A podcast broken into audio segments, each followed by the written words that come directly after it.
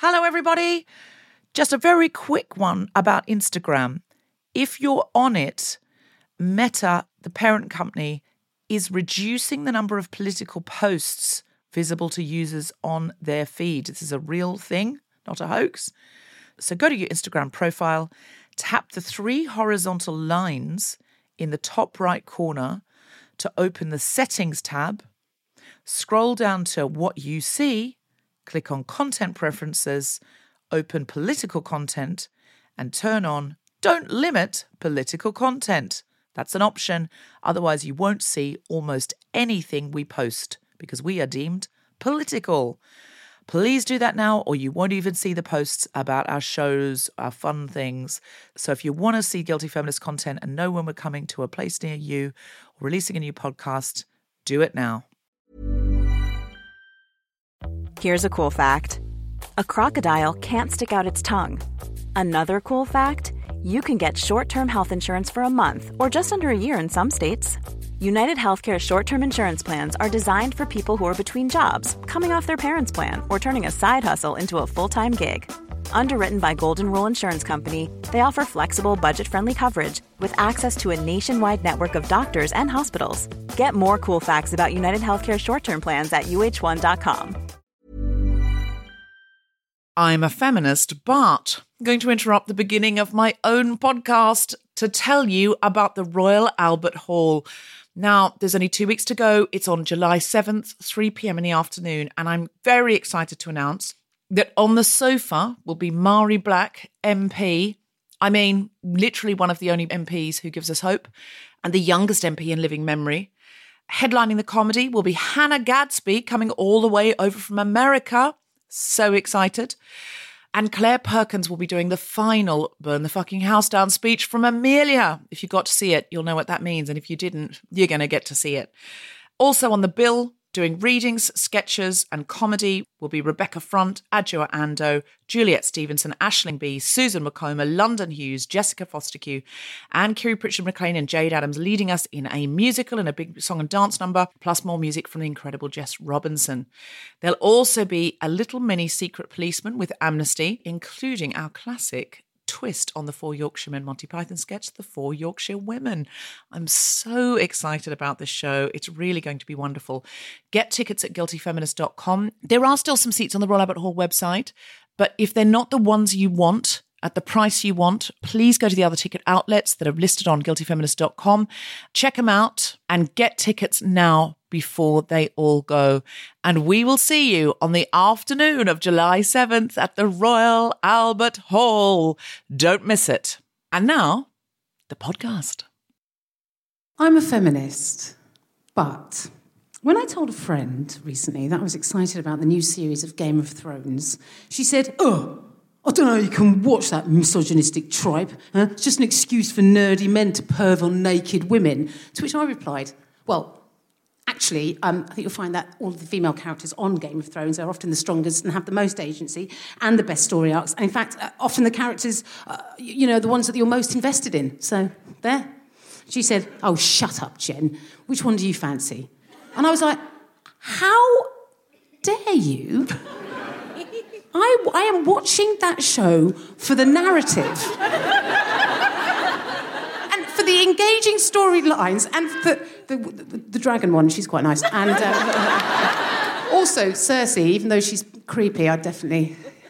Cersei. Oh yeah. She's the twin, one of the twins. Yes, Yeah. Okay. yeah. People always tell me I look like Cersei. Oh really? But yeah, it disappoints me because I know that what they mean is Cersei is a much better looking version of me.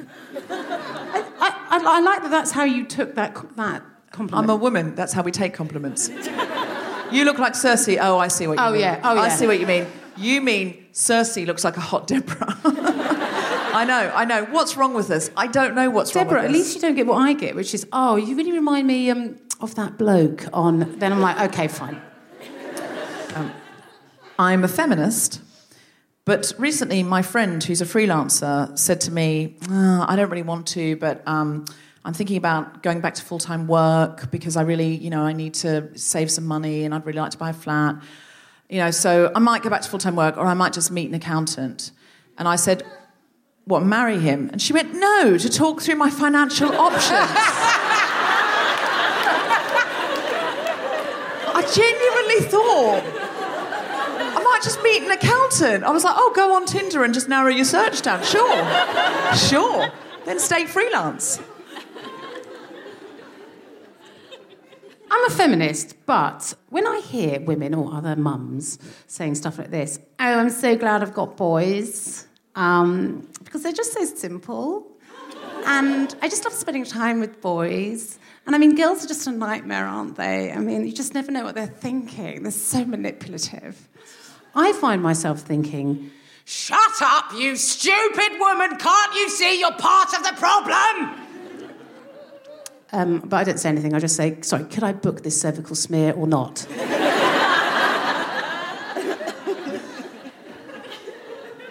I'm a feminist, but the other day I went on the People's Vote March in order to send a message to Parliament that anything but this, oh my God, what a shit show. And so we put out that the Guilty Feminists could meet us all at the Pain Quotidien because we thought nice to have a continental breakfast to get us on our way. This is the most middle class thing I've ever heard in my life. It was Sam West's idea and it was a good one. So we all met. So we all met. And there was like 50, 60 guilty feminists because it's nice. It's hard to go on a march on your own. Sometimes it's very intimidating. I don't like crowds. I know, I think it's wonderful. I just love that you met at Le Pain Quotidien. We did meet at the Pain Quotidien and we all got a croissant and a latte. And uh, I mean, when they sort of like the broad strokes describe Remainers as the elite, you just think, oh, yeah. no, no, there were many, many. I there think were so. no, there were many, many people on that march. I just think it's terrible that I'm not going to be able to fly to Paris as often as I used to. Brexit's a bloody nightmare. I would never fly to Paris. I live around the corner from the No, Eurostar. of course you get the Eurostar. um, of course. So all these people met there, and we had our guilty feminist signs, and we took some pictures and stuff. And then we said, "Right, are we ready to join the march?" And everyone said yes. And so I set off as you know, it was the guilty feminist crowd. So everyone just started following me, and I set off with this sign. And then I whispered to Anna, who was with me. I was like, "Do you know where we're going?" And she went, No, I don't know where we're going. And I said, Well, I'm really bad at directions. I said, I'm really good at spirit. But I do not have two spatial skills to rub together. And so we then had to secretly Google while marching confidently. yes, definitely know where the march is. And I, what I was doing was following other people with signs. But I thought, what if they're also following other people with signs? And what if everyone's just following someone else with a sign and we're all going in the wrong direction? I felt like Henry V, but like, I suddenly realised what he must have felt like. Once more to the breach, dear friends, once more. I wonder if this is the way to the breach. it's probably the way to the breach. It looks breachy. Is there someone else going up there? He's probably going to the breach. I'll just follow that guy. Maybe the breach will appear. Oh, look, there's the breach. Come, people, what a leader I am. I always knew the way to the breach. Did you not like ask someone? People lose faith in you. If you I stop and it ask does look if you're like leading everyone, then just go. Sorry, is it? Th- is it this way? No. Okay. It's a weak move. Take a left and then right. Okay. It's a weak. It's a weak move to stop and ask. I've just realised why men are like that. I've just realised why men don't stop and ask for directions. Oh, normally I'd be happy to, uh, but when there's 60 people following you, you But suddenly think I can't stop and ask for directions. They'll all lose faith. this is what it's like to be the patriarchy. Oh, wow. Everyone's counting on you, and you think, oh, I've been told I'm meant to go and know where I'm going and man up. I've just understood all of men's mental health problems and why they are like they are, and I feel for them. and I, still really feel no empathy feel for them at all. Um, Feel delegate next time. Send a canary down the mine. Just like have a little whisper to someone. Go. You find out where we're going, and then come back. And that's what you do. Send a canary down the mine. Send a feminist down a side street into a cul-de-sac on her own. stri- well, strictly speaking, it's the main road, isn't it? You're in London. I mean, she's not actually going down a mine, but you might not ever see her again. That is. I genuinely think you should do another one. I'm a feminist, but sometimes when I'm listening to Hamilton, which I don't know if you've seen it, it's absolutely fantastic. Have you seen it? Stop it. Anyway, it's a fantastic musical, but one where all the women in Hamilton, what is the point of all of them? Their only point is to love Alexander Hamilton. They've got no agency. They don't seem to do anything. They don't have a storyline that, revol- that just revolves around men. Oh, God, it's obnoxious. Anyway, sometimes when I'm listening to the soundtrack, I get really emotional and I have a little cry. I love it so much. Can I slightly defend Hamilton there? Try. Okay. Firstly, it's not Lin Manuel Miranda's fault that history is told from the point of view of men and that they were the ones with the power.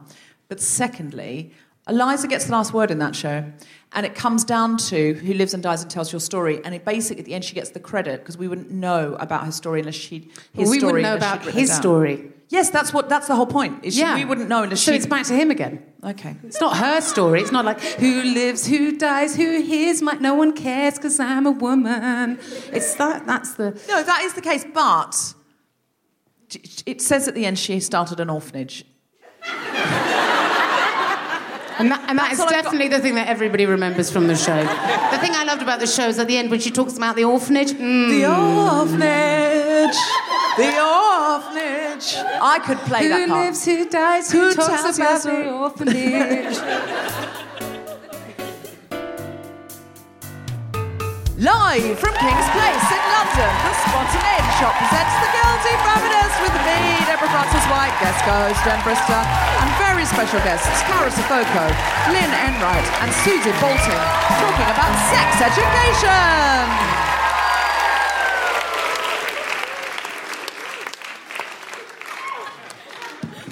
Beautiful work.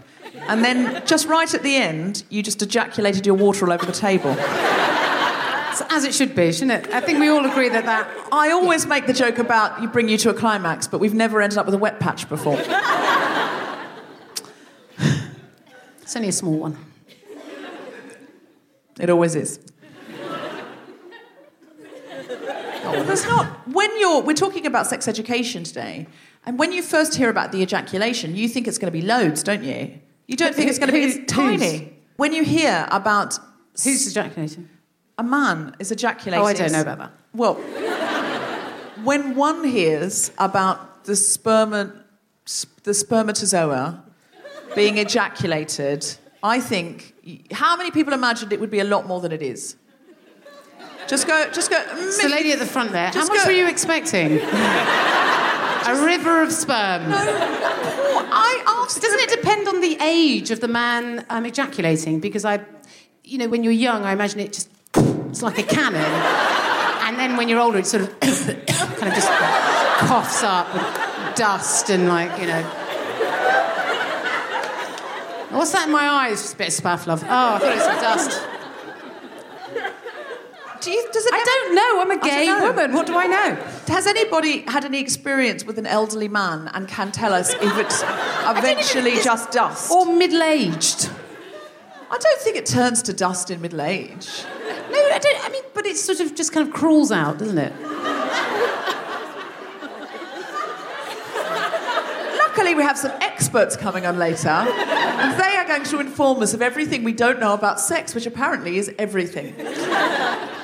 This is The Guilty Feminist, the podcast in which we explore our noble goals as 21st century feminists and the hypocrisies and insecurities which undermine them. I'm Deborah Frances-White. With me is Jen Brister. We're talking about sex education.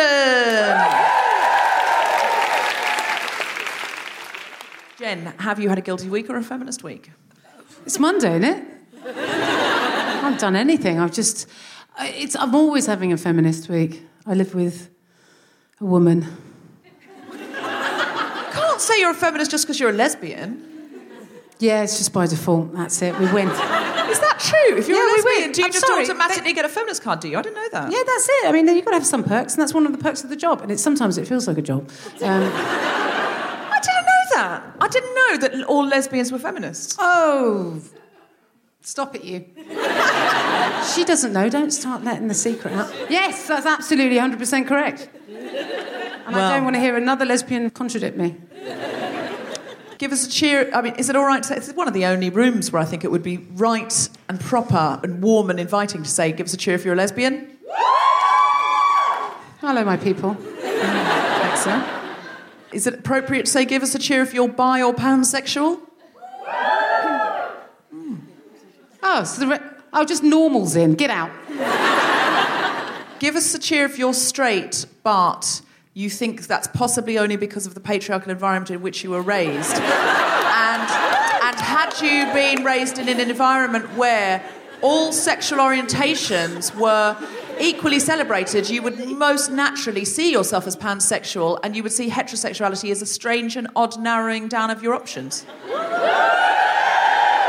That's how I feel. That's exactly what I suspected when I was at school, but I'm so glad. That's exactly what it is. that is exactly That's the truth. exactly what Yeah, is. it's That's just an- exactly what it is. Just the patriarchy. I don't really I believe. didn't get laid. What? What? I just don't really believe anybody No. Is so rigid. I mean, a few people Oh, probably come on. are. There, there are plenty of. There's a lot of rigidity, isn't there? I don't know. I mean, I've just heard from you straight women. I don't know, but um, That is a lesbian Freudian slip if I've ever rigidity. heard one. Rigid, There's a lot of- rigidity. There's a lot of frigidity. Um, no, you um, said rigidity. rigidity. You definitely said rigidity. well, if you're going to have anything rigid, it should. For me, it's nice if it's your titties. Yeah. Where is this going? And can we edit it out? No, no. This is my favourite part of any podcast I've ever done now. Rigidity. In fact, should we start a new spin-off podcast called Rigidity, Rigidity. with Yeah, Jen Brister? I think people would Welcome. listen to that. Next on Radio 4, Rigidity with Jen Brister. I can see it being. I'll pitch that to Radio 4. Yeah. I yeah. mean, they're going to say no, but I'd love to be in the pitch meeting. I'd love to be in the room when we have that Oh, discussion. Yeah, rigidity.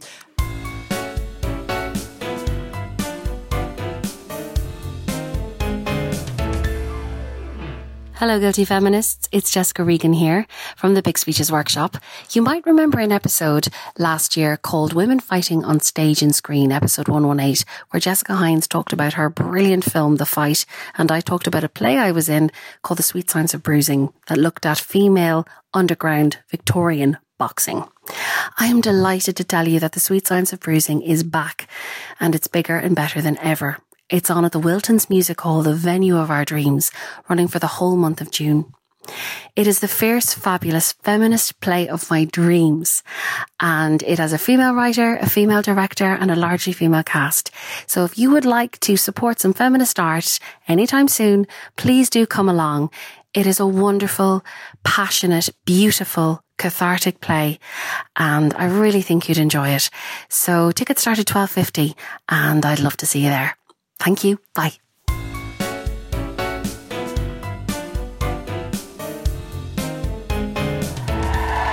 Please welcome to the stage the wonderful Jen Brister!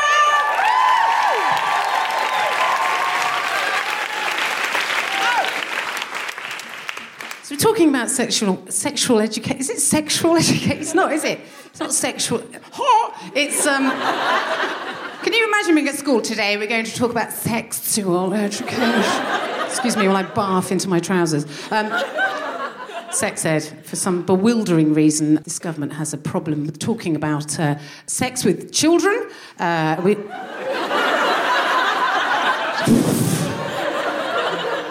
that came out wrong, didn't it? We'll talk about sex with the kids. How old's this one? No, we can't do that. Look, that's you know what I mean. And stop looking at me like that, you weirdos. Um, I was just thinking about this because, um, you know, I think a lot of the time now when we get our where young people are getting their sex ed from, where they're getting their information from, I think it's probably the internet. Because if you're not getting it from school, and if your parents aren't keen to have this chat with you, you're going to you just go to the internet, don't you? Now, I grew up in a time in the old days where the internet didn't exist. If you can imagine such a thing, um, do you remember that? Do you remember that? Do you remember a time when there was no internet and maybe you'd meet up with a friend? the end. Um, so for me, when I was growing up, if you wanted, you know, like me, wanted to see some tits, you'd have to look at the Littlewoods catalogue. That was it. I mean, there was porn, but it was sort of top shelf. And when you were like, you know, 10, 11, you can't get hold of that shit. You look wrong Littlewoods catalogue. Or if you were feeling really creative, what you do is you and your mates, or you, it was me and my brothers, we just look up rude words in the dictionary. Look up, bum. What does it say about bum? Look up, dick. What does it say? Look up, vagina. What does it say about her? Oh, lovely. You you, you won't get that unless you're over the age of 40, actually. But we were all doing that. Anyway, I think there are just fundamental gaps about lots of things, but between my generation, Generation X, and millennials, even around uh, something as simple as like our, our, our, our body parts. I don't know why I'm like it's a dolphin or something. I just mean our flippers in the corner. Um, there are no dolphins between my legs. Um, but, like, okay, I got into a conversation with a friend of mine, also a stand up comedian. She's a lot younger than me, she's in her 20s. And I don't know how we got into this conversation, but I basically told her that I wax my own vagina, right? Not the whole thing. and I said to her, what I do is I, I wax the sides and have a little trim on top. And she said to me, What are you talking about? And, I, and I, I started to lose a little bit of faith. I was like, Oh, I, well, I, I just wax the sides, there and there. And then what I like to do is just give it a little bit of a trim on top. She said, What are you talking about? I said, Well, what are you talking about? She said, Are you trying to tell me that you've got pubes?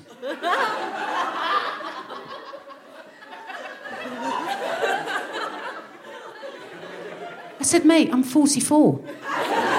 The last time I didn't have pubes, I was nine. I said, what are you trying to tell me that you don't have pubes? She went, no, mate. Take them all off. I said, what are you talking about? She goes, I'll take them all off. I said, will you take it all off? She says, yeah, babe. I'll take it all off. Every single bit of it. I said, what? what? Even the undercarriage? She said, Oh, no, Jen, I like to keep that because I want my vag to look like an aging Hasidic Jewish man. when she coughs, the Old Testament pops out. It's absolutely. True that.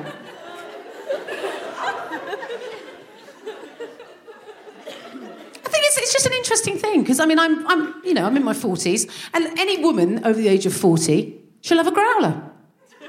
She'll have a growler. I've got a growler. Any woman in the room here tonight, she'll have a growler, right? And I'm very proud of my growler. I'll tell you why. Because I'd rather my chuff look like Captain Caveman than Peppa fucking Pig. And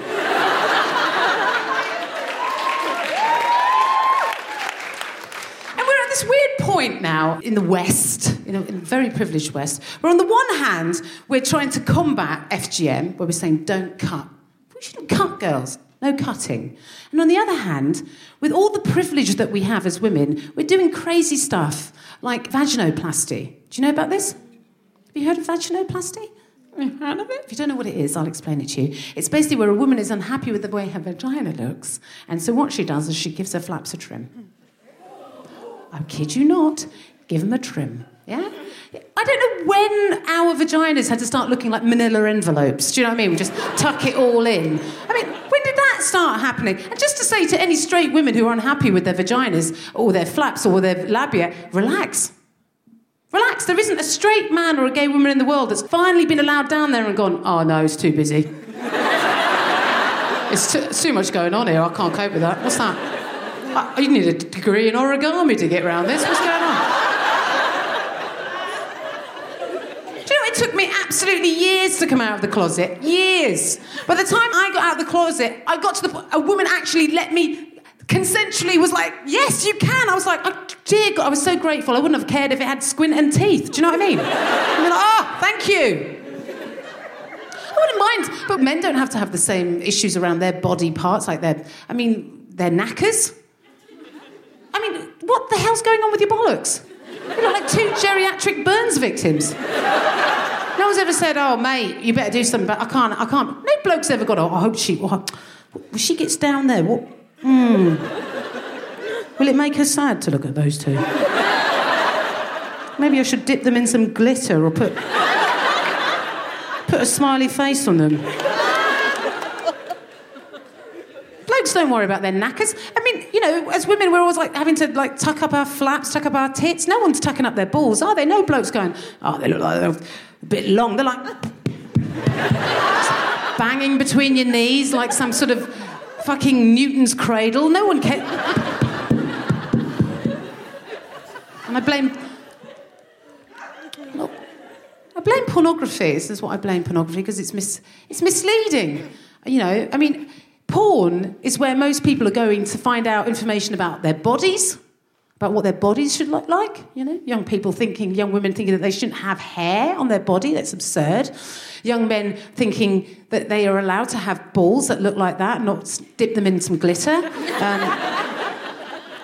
no, but it's confusing. It's, it's a confusing thing, you know. Like if you, and you know, if you watch any kind of pornography, the porn I've seen is just watching women with vaginas I don't recognise doing things that are, frankly, unspeakable. And you know what? Young men, young boys are going to be watching porn because that's how they're going to access their sex education. They'll be watching pornography and they'll be thinking, she looks like she loves that. She looks like she bloody. She looks like she loves it in here.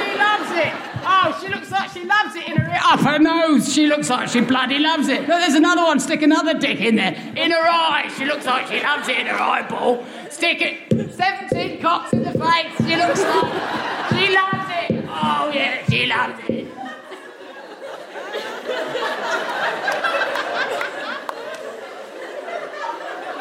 She does not.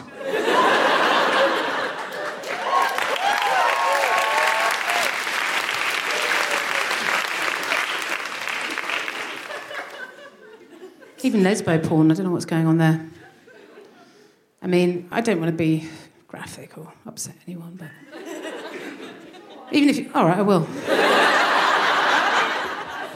I mean, what's going on? Lesbian, I mean, you know it's directed by men. It's not for women. Pornography isn't for women. It's not for young women. It's not for any woman, basically. Even if you're thinking, well, I'll have a look at the leather stuff, that looks a little less. Uh, I mean, good luck. I mean, I just want to take these women to one side and just go, could you at least take the acrylic nails off? Because that is terrifying. What that lesbians get up to in bed, just know it doesn't help if you've got nails like that. I'm looking at these two women, I think they're going to go at each other. This doesn't look like sex, this looks like a, a showdown between Freddy Krueger and Wolverine. If I saw a woman coming at me with nails like that, I'd be like, shut up, shop love, it's all over. I've shut that up right now. Last bit of porn, and I'll leave you on this. Last bit of porn that I saw was two women, very beautiful Slavic women, absolutely no pubic hair. Obviously, no, no labia, seemingly, just like Barbies. And, um, and I thought, I don't even know what's going on here. This is spherical breasts. You know when the you sort of boobs are just under your chin? Because that's where they are naturally, aren't they, girls? Your boobs, your boobs are just here, just, just by your shoulder blades. That's where my. I mean, God, are. I'm 44. I mean, like, if I lift up this top, you'll. You'll just. in my belt. Like little pita breads. Anyway. I don't. I don't care. Um, these women, these beautiful women, these very Slavic, beautiful ladies. Mm. And uh, this is, again, just evidence that we can't rely on pornography to educate our children. Also, another thing that happens with lesbians during sex, apparently pornography, is dancing. There's a lot of dancing. Hey, how are you? are you having a good time? I'm having a wonderful time. I didn't know I needed a degree in dance before I could start having sex with my partner. Hey, how are you? I'd be honest with you, lesbian sex takes long enough as it is. If there was a dance routine beforehand, we'd be there for months. I'd be like, oh, love, I'm, I'm going to have to put the grill on and let's get a bacon sandwich going. I've got to get, keep up the energy. Anyway, one of them lay down. She was in ecstasy. Nothing had happened. No one had touched her. She was like, ah, I'm in ecstasy. And the other woman just sort of started to put her hands just above her minky, just, just sort of like, like this, kind of like moving it above her minky, not touching her minky, just over it. And this woman was in ecstasy. This is incredible. I'm having the best time. And I was watching it, and I just thought, I didn't know. I was like, I don't know if the director had been watching a lot of magic shows. but I was like, you better pull a rabbit out that twat, or I'm leaving. Like, Thank you very much.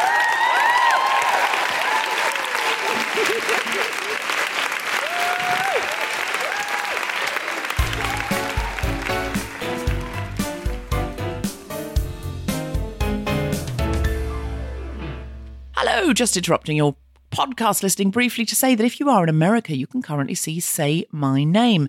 It's extended into some cinemas for a second week after a particularly good review in the Hollywood Reporter. I know, it's proper. And it is also available streaming. If you want to find out how to stream the film and you live in Canada or America, go to saymynamemovie.com and you'll have all the details.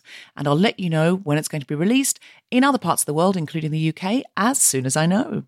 Now, I told you that Hannah Gadsby is going to be headlining at the Royal Albert Hall, and she's doing a full 20 minutes for us. You're really going to see something. But she is also doing a brand new show which will be coming to the UK in the autumn. It's called Douglas and it's a follow up to Nanette. It'll be different from the set she's doing at the Royal Albert Hall. It's a spectacular show that's already getting incredible reviews in America. Now, this is a worldwide tour. She's currently in America. She's coming to Europe. She's coming to the UK, to London, Oxford, and Edinburgh. And she is also going to be in Australia and New Zealand. So, wherever you are in the world, you can see Douglas. And to get tickets to that, and you won't want to miss it, go to hannahgadsby.com.au. Finally, The Guilty Feminist, along with Amnesty International, has brought back the legendary Secret Policeman brand. And we are doing some incredible shows across the UK this year. We just did a wonderful one at the Hackney Empire. There's going to be one at the Edinburgh Festival. Book tickets for that and The Guilty Feminist up there at edfringe.com.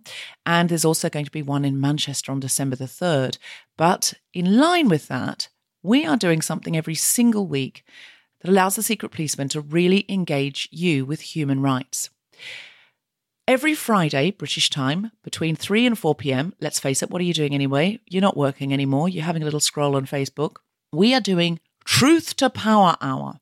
And Truth to Power Hour means that Amnesty picks an issue each week, and together, for one hour, we blitz it. So last week, we all tweeted Sajid Javid, the Home Secretary, about allowing refugee families to be reunited. The week before, we all tweeted the President of Iran about Nazanin. We're all coming together to make videos, be creative, be crafty, and speak truth to power for one hour. Now, if you can't do it at this time or you live internationally and you want to participate, just go to the website amnesty.org.uk and follow the instructions for whatever's happening in Truth to Power Hour, or you can follow at Amnesty UK, or obviously follow Amnesty in whichever country you're in. But if you're in the UK, try and make it every Friday, 3 to 4 p.m. Or even if you do something on Friday outside those hours, it's really going to help the issue start to trend. And together, honestly, governments do listen. If there's enough pressure, they often don't want to die on that hill.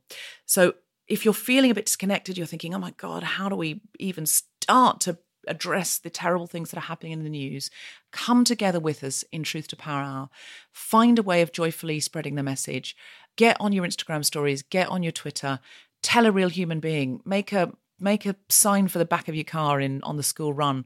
But let's all come together for truth to power hour once a week and see if we can make a change. And don't forget to hashtag secret policeman at amnesty uk at guiltfempod and hashtag truth to power hour. Okay i look forward to seeing you there. And back to the podcast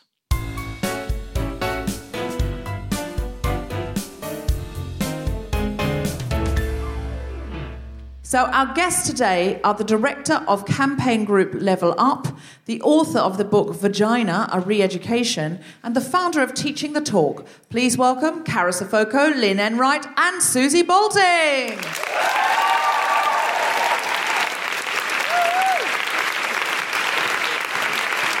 Hello, hello.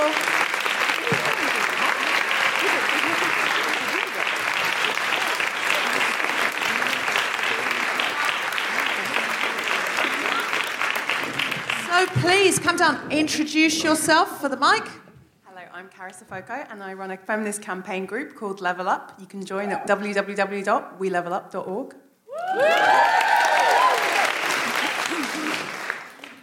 Hello, I'm Lynn Enright. I'm a freelance journalist and I'm the author of Vagina, a Re Education, a book about vaginas and the myths about our vaginas and why those myths exist and how we can smash them. I'm Suzi. I'm an advisor and facilitator at sex ed charity Sexplain, and I'm setting up youth facilitated teacher training with the group Teaching the Talk. Great. So um, later, I'm going to share some of the misunderstandings that I had when I was a kid. But I'd love to come to you first, Suzi. So you are, if you don't mind me saying, terribly young. I am. Um, is it rude to ask you how old you are? I'm 19.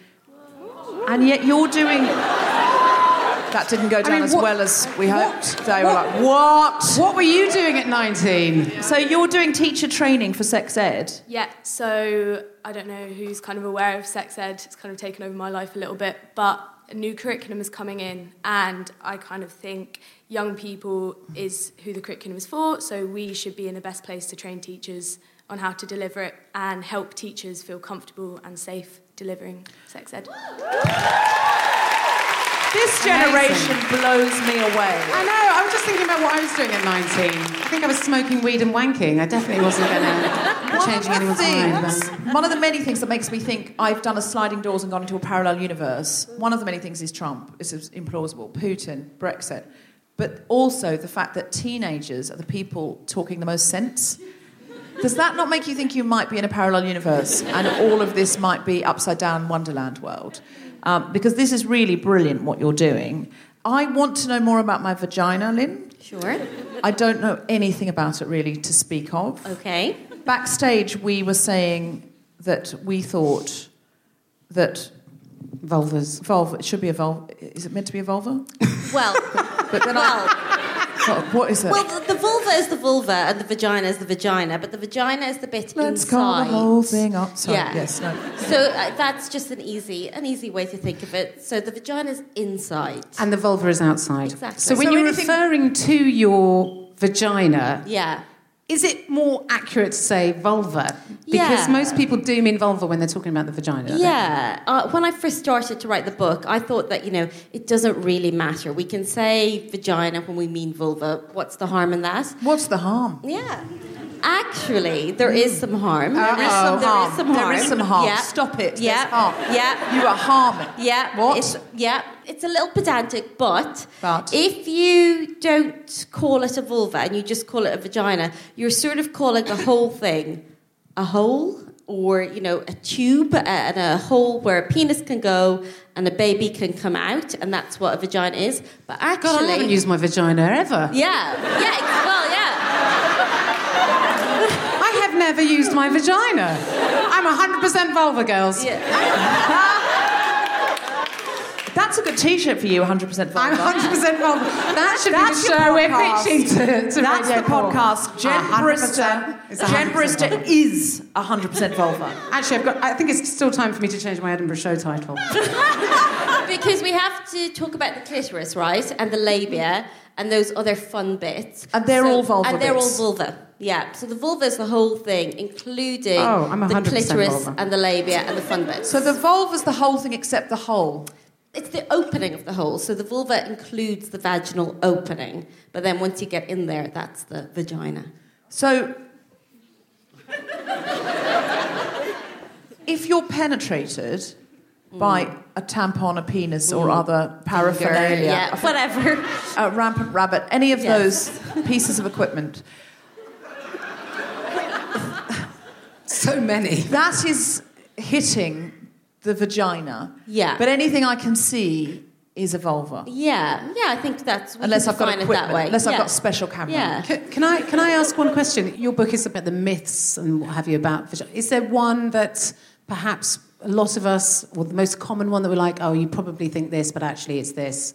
Apart from the vagina vulva thing, which Yeah. has already foxed me. I found the hymen really interesting to think Okay. about and talk about the hymen. You know, I think there is this idea that the hymen is like a sort of covering, protecting a young woman's virginity. A manhole, if you will. Yes, yes. Or a woman hole. Yes. If you're cis. A cis woman hole. But actually, for people with vaginas, the hymen is, it comes in lots of different sizes. Flavours? Oh, sorry. Flavors, yeah. It could be different shapes. In very rare cases, it will sort of act like a covering, but that's not usually how it exists. It's sort of like a crescent. And it might just disappear on its own. Hormonal changes might kind of mean that it disappears. Some women don't have any hymens. Carys, let's bring you in because you're dying to come in, I can see. At Hyman's, yes. Yes. Uh, so tell us about, because Level Up's really going into sex education now. We are. So, actually, for about a year, we've been campaigning for better sex education. Um, I'm not sure if you're aware, but the update to the curriculum. Um, it's the first time in 18 years. What? So that's right. If you're if you're my age and you went to school a few years ago and you had the weird lesson where the teacher awkwardly told you to put a condom on a banana, Mm. kids are getting the same lessons. They're not currently being taught about the internet. So a whole human person a whole, a whole who human. can vote has gone by before the government have gone. Maybe this is a bit old school. Yeah, maybe maybe time for an update. So the good news is that mm. we've got a new draft curriculum that's going to be in English schools by 2020. So that's good news. We can cheer. Woo! And consent is part of that curriculum. That's right. And so well done. 15% of all the consultation responses were from Level Up members. So well done to all Level Up members who took the time to fill out a boring government consultation. It worked. And so now there's a bit of a back and forth about, we call them traditional groups, um, family values groups, who don't like the idea of people learning about uh, sex in school, primary or secondary school. any sort of sex. Any sort of sex whatsoever, and especially any relationships that aren't between a straight cis man and a straight cis woman. That's the next phase of the campaign. So, So uh, we've been hearing a lot about that on Twitter. Yes. What I find odd though when they say we don't want them to learn about gay people at school, I'm like, what the fuck year do you think we're living in? In all parts of the UK except Northern Ireland, gay people can get married. There'll be a neighbour, an uncle, an aunt, whatever. And also, kings of chat on telly, Graham Norton, Alan Carr, Sue Perkins, Bake Off, gave that crown to Sandi Toksvig, who also took over QI from Stephen Fry. Do you honestly think these kids Don't know gays know, d- don't know what gay is? Like they can't not know what gay is. They, they watch YouTube for God's sake. There's loads of gay on that. There is lots of gay in that, I can confirm that. Suzi, you're teaching teachers how to sex educate. How does this come in for you? Topics like consent, LGBTQ plus, which shouldn't be a topic. It's just human beings having sex. It's ridiculous. But how? So there was someone almost applauded me there, and I stopped it. Um, feel free to applaud me any time on your own. Just, I don't mind if it's a one-person standing ovation. I will take it. Um, Suzi, how does this affect you teaching teachers? I think it makes me realise how naive some parents are. I don't walk into a classroom of young people and they go, LGB what? Like they all know what LGBT means. Every young person that I've come into contact at least recognises the acronym. So the idea to say, oh, young people don't know this, we should keep them, you know, in this kind of closed off world is just naive. They need a safe space to understand and talk about it. And young people are gay themselves. It's not a revelation like we have gay young people. That happens. Shock, shock. Um, Don't start at 40. yeah. Well, you do, but then you regret it. And it's a. It's If you're shame. gay, don't delay.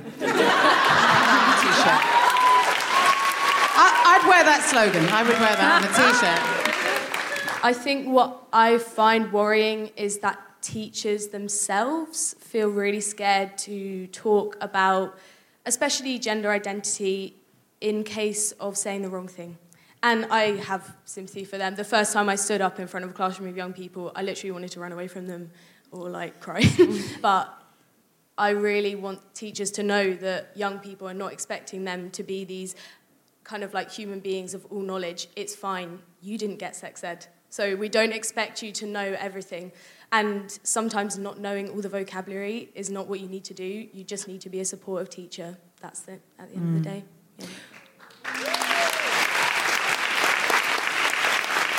And also, we're going into a new world with gender fluidity, pronouns, non binary. Uh, human beings have always been non binary, human beings have always been trans, but we're in a new and exciting space where people can own it, they can self identify, and groups can say, hey, this is how we'd like you to talk about things.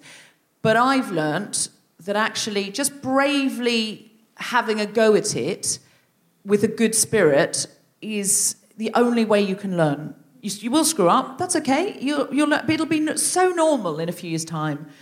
And we won't believe that we were ever scared of talking about Yeah. it. But it's right now. You It's- might think, oh, I might misgender somebody. It's also better to be an ally where somebody knows that you're there than to ignore it completely and leave them feeling like nobody cares about them.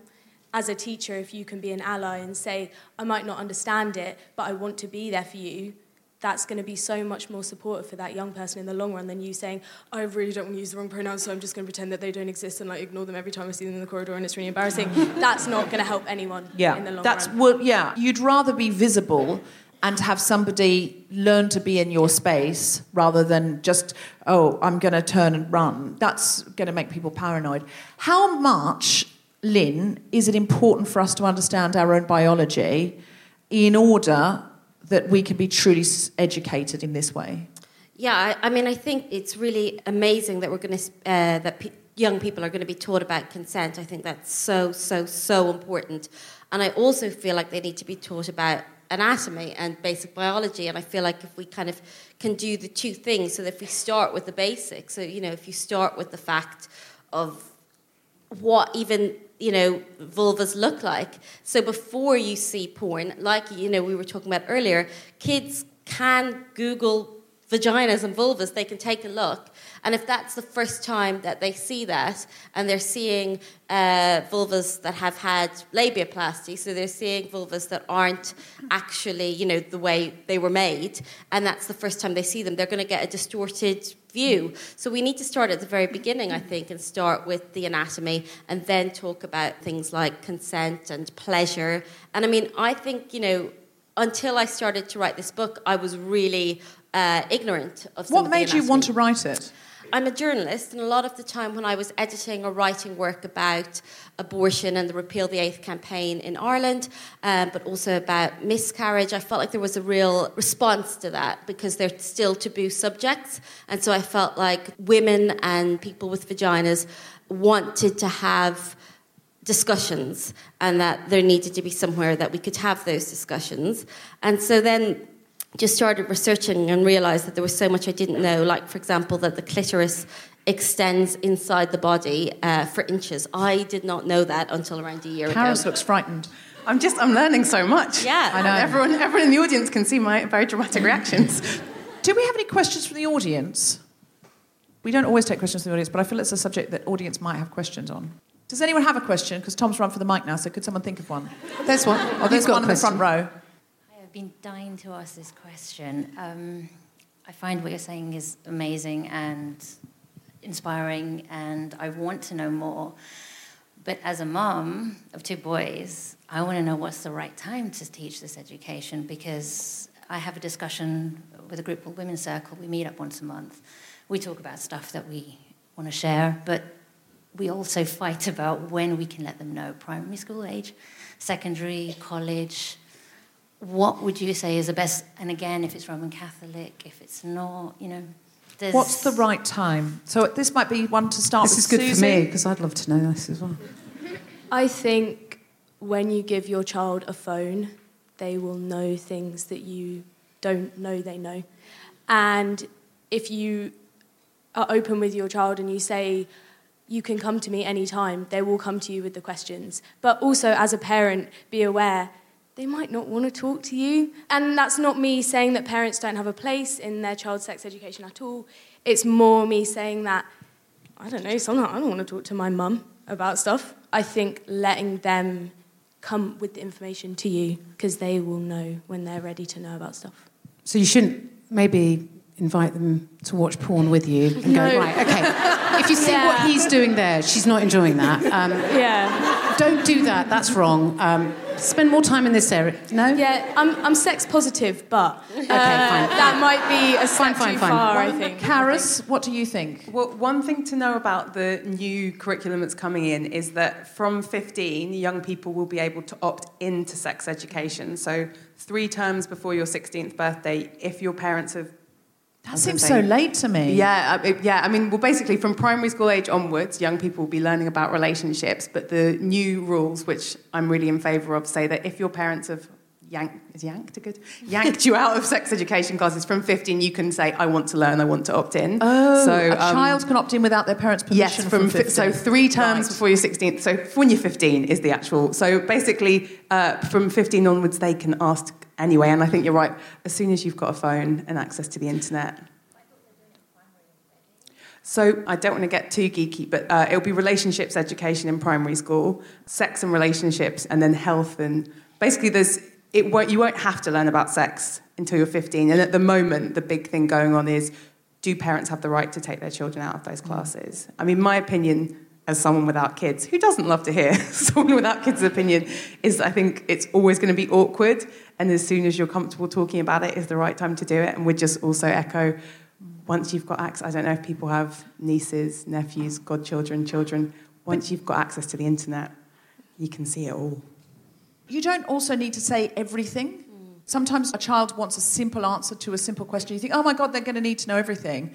I had a friend whose kid came in and said, you know, mummy, where am I from? And they sort of gave the whole lecture, and the kid was only four, and they gave the whole lecture and diagrams. And then the kid said, oh, because Luke next door said he was from Stoke on Trent. and, and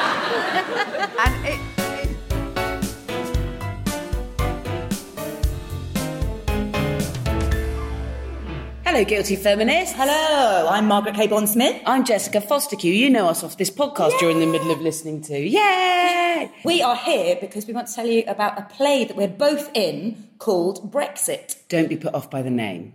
No, it's nothing Um, like the real Brexit. No, it's actually really good. It knows what it is It lasts an hour and 15 minutes. rather than a lifetime. Lifetime Essentially. of hell. Um, it's very sort of clever and funny, and it's quite feminist, isn't it? In the sense that we're both very we're um, High very status, high status yeah. women in it. Neither of us are in bikinis no, any I've point. got I've been allowed a suit for it, and Yes. um, a long time ago, Trouser suit. trouser suit. Yeah, you as as well. yeah. So There are no skirts yeah, in it. is it? It's more guilty than feminists to say feel quite sexy in a trouser suit.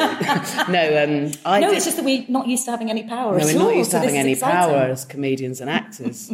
a long time ago, I did a law degree, and I've had friends from university see the press pictures for this play and say, "The road not taken." and um, Of course, you could have In a way. I'm basically this is as close. As being in this play is as close as I'll ever get to making my mum happy with my career. So please come and watch it. Please come and support us. It's brilliant, funny, clever, clever play. And there's a special offer for Guilty Feminist listeners. All tickets are only £15 with the offer code Brexit15. Yeah, go to kingsheadtheatre.com for tickets and we will buy you drinks afterwards. That's a bit much, that won't happen. Not guaranteed. No, not guaranteed.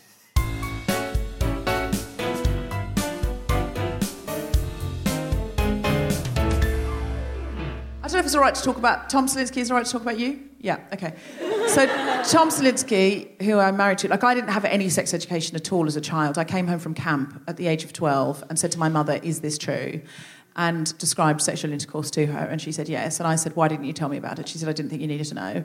And I said, "Did you do that with Daddy?" And she said, "Well, I certainly didn't do it with anyone else, darling." And that was the end of my sex education. So I didn't have, yeah. But Tom, his dad was a doctor, so he had a book when he was a base, you know, basic book. This like this is the how the digestive system works. It's a factory. This is how the reproductive organs. This is a factory. It's all a factory. It's fine. It's a factory. And he said when he asked questions, I said, when did you find out about sex? He said, when did you find out about apple crumble? Because it's the same. Like he said, I didn't. I was like, I didn't know it isn't. And he said, yeah, it is. He said, it's just you know when it's just a thing. You know, it's just. He said it was all the questions were answered medically and scientifically, and it was never a big deal. Whereas in my house, there was a sort of hush around it and a sort of things children shouldn't know. So I think if we give them simple answers that they can understand. And as it goes on, I mean, I, the first time I understood that a penis was erect was when I was looking at it in real life. And I think that's, that's I'm going to go with that's too late. which brings me, which brings me to my little segment, which is uh, jokes I didn't understand as a child because I had no sex education. Okay, all right. When I watched the movie Grease, Rizzo said she skipped a period at school and was very upset and cried so much she had to sing a song. I couldn't understand her trauma because I thought she meant she'd skipped a period like a lesson. It's not that big a deal, I thought Rizzo. And how is it Kenickie's fault? Kenickie said that his insurance policy had broken. I couldn't understand how an insurance policy could break. It's written on paper, I thought. Surely you just put it back together with sellotape. Why is Kenickie so concerned? And why is everybody telling everybody, telling everyone at school that Kenickie's insurance policy has broken? Now I'm going to put it to the expert panel. What was Kenickie's insurance policy really?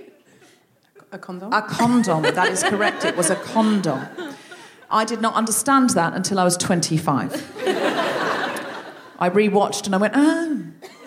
Kenny Everett Show. Does anyone remember the Kenny Everett Show? Years ahead of its time, absolutely full of filth, but all coded because it was on the BBC.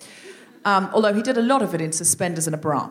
Um, this is now my father was not a man for dirty jokes. Everything was sort of mm, mm, none of that business.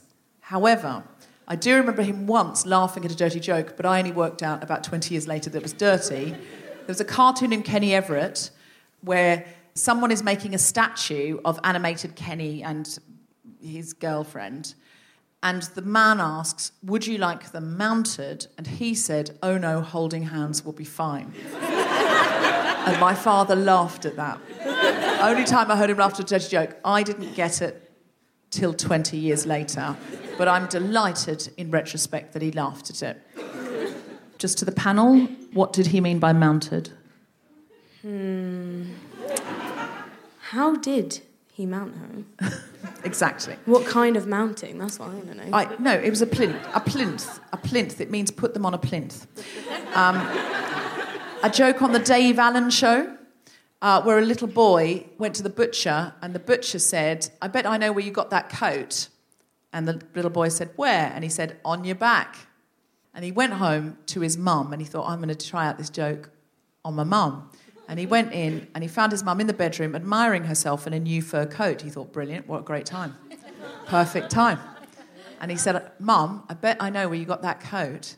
And she said, Where? And he said, On your back. And she said, I don't know how you found out, son, but here's 10 quid, don't tell your father. I thought about that joke so hard. And I asked my mum to explain it, and she fobbed me off. And I, st- I just thought about it for years. It would come back to me in the night.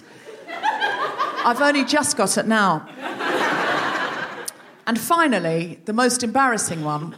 We were doing a play at school called Cabbages.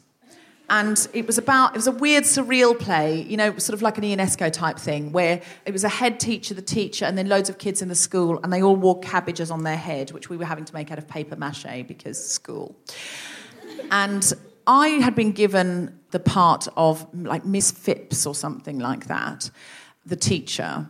And Mark Pacey had been given the job of being the head teacher, uh, who was referred to in the script as just the head. And somebody else had been given a part of John, one of the students. And we were all sitting there running our lines in the playground at lunchtime. And Mark Pacey, who did not want to play the head teacher, said, Oh, I don't want this part. I want John. I want John. And I said, Well, I want head. I want head, but Miss Tipper won't give it to me. they laughed for 45 minutes. I did not know what was funny about it. All I remember is Mark Pacey saying, I don't think she could give it to you. So he didn't really know what head was either. Maybe he thought it only referred to a blowjob. So these are the things I wish I'd known. Is there anything that you would like us to know, Lynn, about your book or about vaginas? Because if we are cis women or other people with vaginas, I feel we're massively undereducated. Is there anything you could tell us? Well, there's loads, and I think I mean, we can know, buy the book to find we, out we the can buy thing. the book, yeah. Um, but the the clitoris extending inside the body is a big one, and I think then how a lot of women orgasm is also a big one. You know, um, in terms of it not, especially I think for straight women having penetrative sex with men, and I think that when people first start having sex, they feel like they should orgasm when the man orgasms. And I think obviously as you get older, you realize often that's not happening. And so you sort of educate yourself. But i would like for people to know that earlier and to know that you know two-thirds of women uh, require direct clitoral stimulation to orgasm or find that that makes their orgasms better It Uh, does. yes yeah I've never thought that. I've never thought I have to orgasm at the same time as a man. Why do people think They do Men- on telly, don't they? Yeah, I like, think it's "Ah," TV. yeah, hurrying together. films, and I think Yeah. even I spent years thinking that I should be orgasming at the same time as the man, or certainly kind of from the Pretending same to. act, if Yeah. you know what I mean, Yeah. rather than you know, there might need to be different acts. Uh, The reason I've never thought I should orgasm the same time as the man is because I can orgasm so many more times than the man, and so he can only do it once. A cis man can only orgasm once, and then he has to wait for like 25 minutes, like it's a train or something like that. so, oh, that one's left the station now. Now I've got to. Oh. Whereas Fill we could just we could just keep going and going and going and going. And I know that's not true of all women or all cis women, but I certain you're very lucky. Yeah, I can orgasm as many times What as I about want. ejaculation? Well, yeah, it's that's Female. A, that's a controversial one, but Is it uh, just we?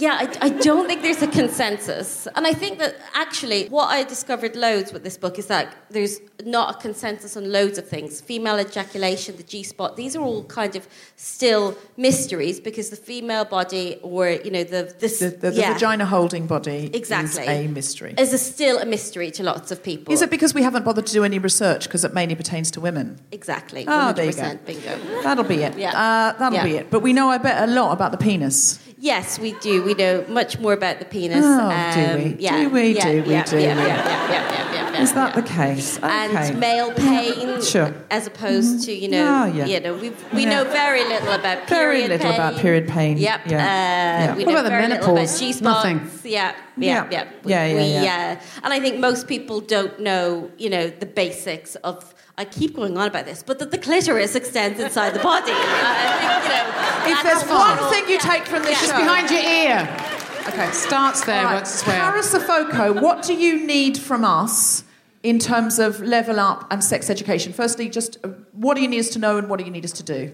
Um, need you to know that the sex education curriculum isn't in force yet, so you need to sign up at www.welevelup.org and follow the campaign. WeLevelUp.org. WeLevelUp.org and get ready. I think there's a silent majority of people that want modern sex and relationships education, and we need to be ready to speak quite loudly over the very vocal minority of people who, like the Church of England, said that celibacy should be taught as a contraceptive method. That was their, that was their submission to the consultation. I mean, it does work. So does being a lesbian, to be honest. Yeah. It's great contraception. Yeah. Rather, rather. 100%. 100%. Um, Suzi, what do you need us to know and how do you need us to help? I need everyone to know that young people should be at the front of designing this new curriculum. Otherwise, we're going to end up with another outdated guidance, which unfortunately, you know, for the next 20 years won't do much. You can help me out at Teaching the Talk on Twitter or Instagram. Check out the website, www.teachingthetalk.com. I'd love for some young people to come and join me. I'm kind of running it by myself at the moment, and it's just becoming really boring having my voice like over and over again. And teachers, if you want help or you want to help me, get in touch. I just want help from everyone, basically.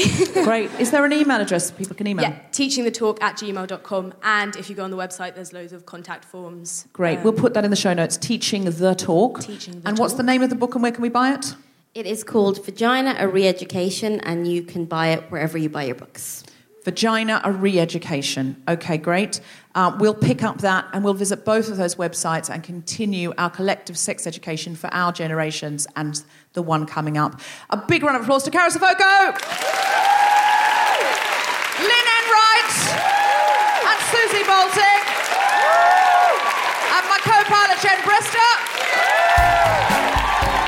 You have been listening to The Guilty Feminist with me, Deborah Frances-White, guest co-host Brister, and our very special guests, Carys Afoko, Lynn Enright, and Suzi Boulting. Recording engineer was Chris Sharp. Music is by Mark Hodge. The producer was Tom Salinsky for The Spontaneity Shop. Thanks to Zoe, Jacob, Sally, and everyone at Kings Place, as well as all of you for listening.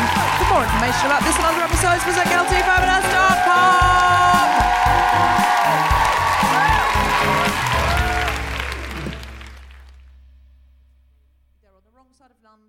get out of work. They've got a bad headache. They've got a baby and they forgot. They got to five o'clock. No, people forget all the time. I don't know. Sometimes people just hope it's cancelled, don't they? Because they're knackered. Hope the baby's cancelled. Oh, the, the show. They how hope the get to a show's cancelled. Nobody's ever hoped the Guilty Feminist was cancelled. Everyone goes. You book a show, don't you? And then you book it in advance, and then you think you get to the day, and you think.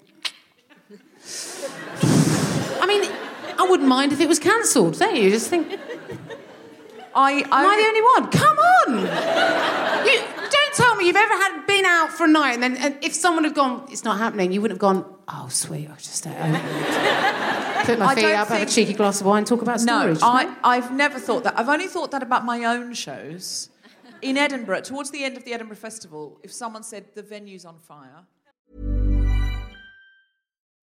When you need mealtime inspiration, it's worth shopping Kroger, where you'll find over 30,000 mouth-watering choices that excite your inner foodie. And no matter what tasty choice you make, you'll enjoy our everyday low prices, plus extra ways to save, like digital coupons worth over $600 each week. You can also save up to $1 off per gallon at the pump with fuel points. More savings and more inspiring flavors make shopping Kroger worth it every time. Kroger, fresh for everyone. Fuel restrictions apply.